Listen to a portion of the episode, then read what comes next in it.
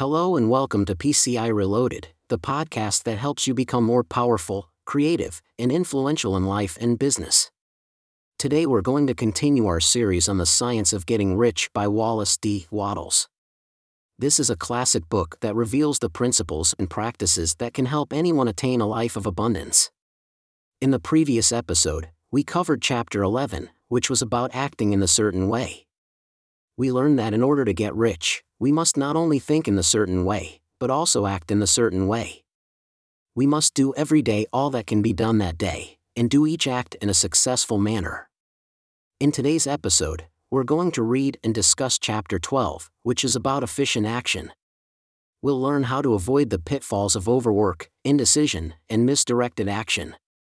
We'll also learn how to cooperate with the creative power of the universe, and how to receive guidance and inspiration for our actions. So, without further ado, let's dive into Chapter 12 of The Science of Getting Rich. Chapter 12 Efficient Action. You must use your thought as directed in previous chapters, and begin to do what you can do where you are, and you must do all that you can do where you are.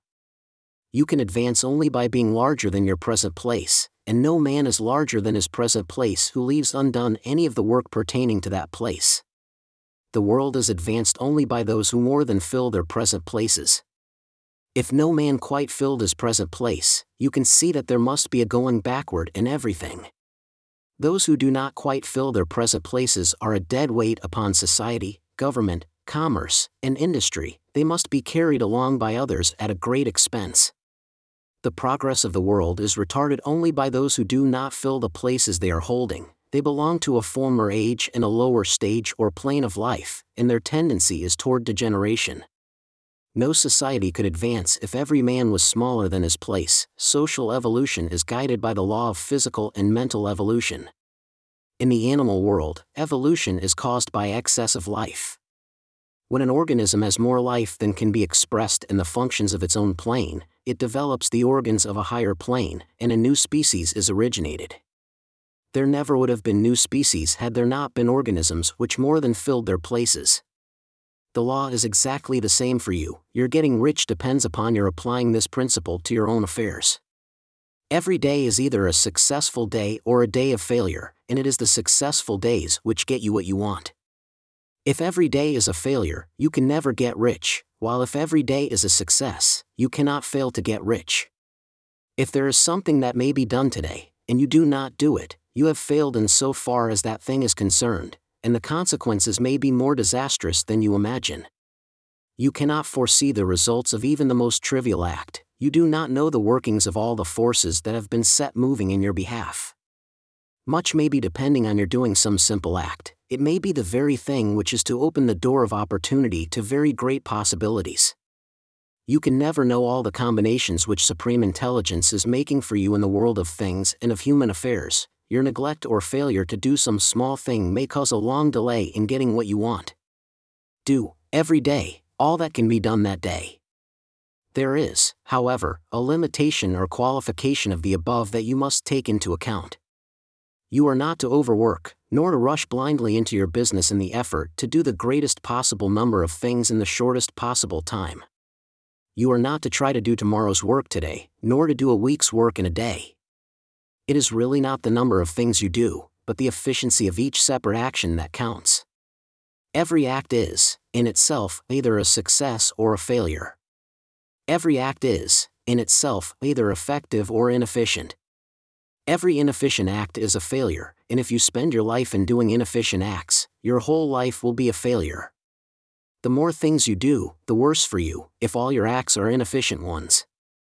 On the other hand, every efficient act is a success in itself, and if every act of your life is an efficient one, your whole life must be a success. The cause of failure is doing too many things in an inefficient manner, and not doing enough things in an efficient manner. You will see that it is a self evident proposition that if you do not do any inefficient acts, and if you do a sufficient number of efficient acts, you will become rich. If, now, it is possible for you to make each act an efficient one, you see again that the getting of riches is reduced to an exact science, like mathematics. The matter turns, then, on the question whether you can make each separate act a success in itself. And this you can certainly do. You can make each act a success, because all power is working with you, and all power cannot fail. Power is at your service, and to make each act efficient, you have only to put power into it. Every action is either strong or weak, and when every one is strong, you are acting in a certain way which will make you rich.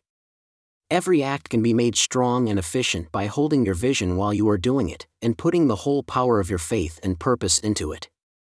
It is at this point that the people fail who separate mental power from personal action.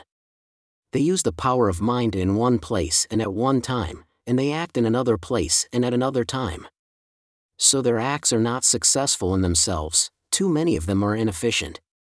But if all power goes into every act, no matter how commonplace, every act will be a success in itself, and as in the nature of things, every success opens the way to other successes, your progress toward what you want, and the progress of what you want toward you, will become increasingly rapid. Remember that successful action is cumulative in its results since the desire for more life is inherent in all things, when a man begins to move toward larger life, more things attach themselves to him, and the influence of his desire is multiplied. Do, every day, all that you can do that day, and do each act in an efficient manner. In saying that you must hold your vision while you are doing each act, however trivial or commonplace, I do not mean to say that it is necessary at all times to see the vision distinctly to its smallest details. It should be the work of your leisure hours to use your imagination on the details of your vision, and to contemplate them until they are firmly fixed upon your memory. If you wish speedy results, spend practically all your spare time in this practice.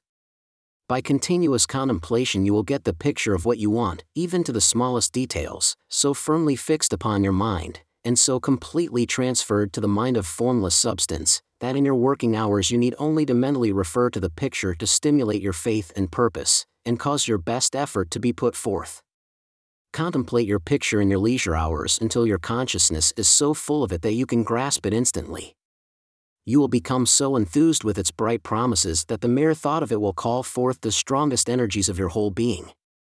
Let us again repeat our syllabus, and by slightly changing the closing statements, bring it to the point we have now reached. There is a thinking stuff from which all things are made, and which, in its original state, permeates, penetrates, and fills the interspaces of the universe.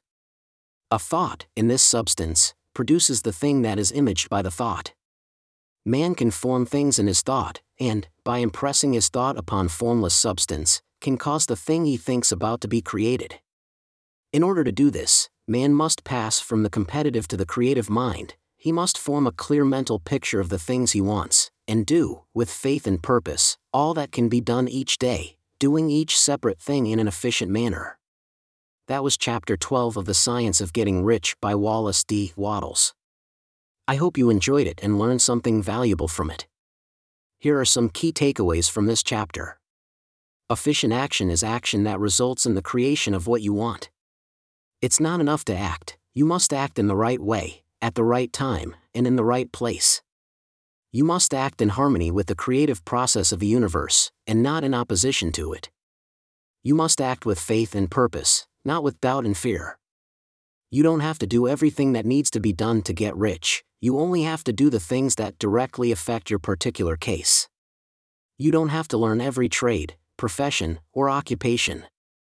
Focus on learning and applying the ones that directly pertain to your vision you can rely on the Supreme Intelligence to guide you in your actions if you ask for and expect guidance. Don't worry too much about the details of your plan. Hold the vision of what you want and act on opportunities as they present themselves to you. There's no need to force things to happen. You only have to work in a certain way, and let the creative power work through you. These are some of the main points of Chapter 12. I encourage you to read the chapter again, and reflect on how you can apply these principles to your own situation.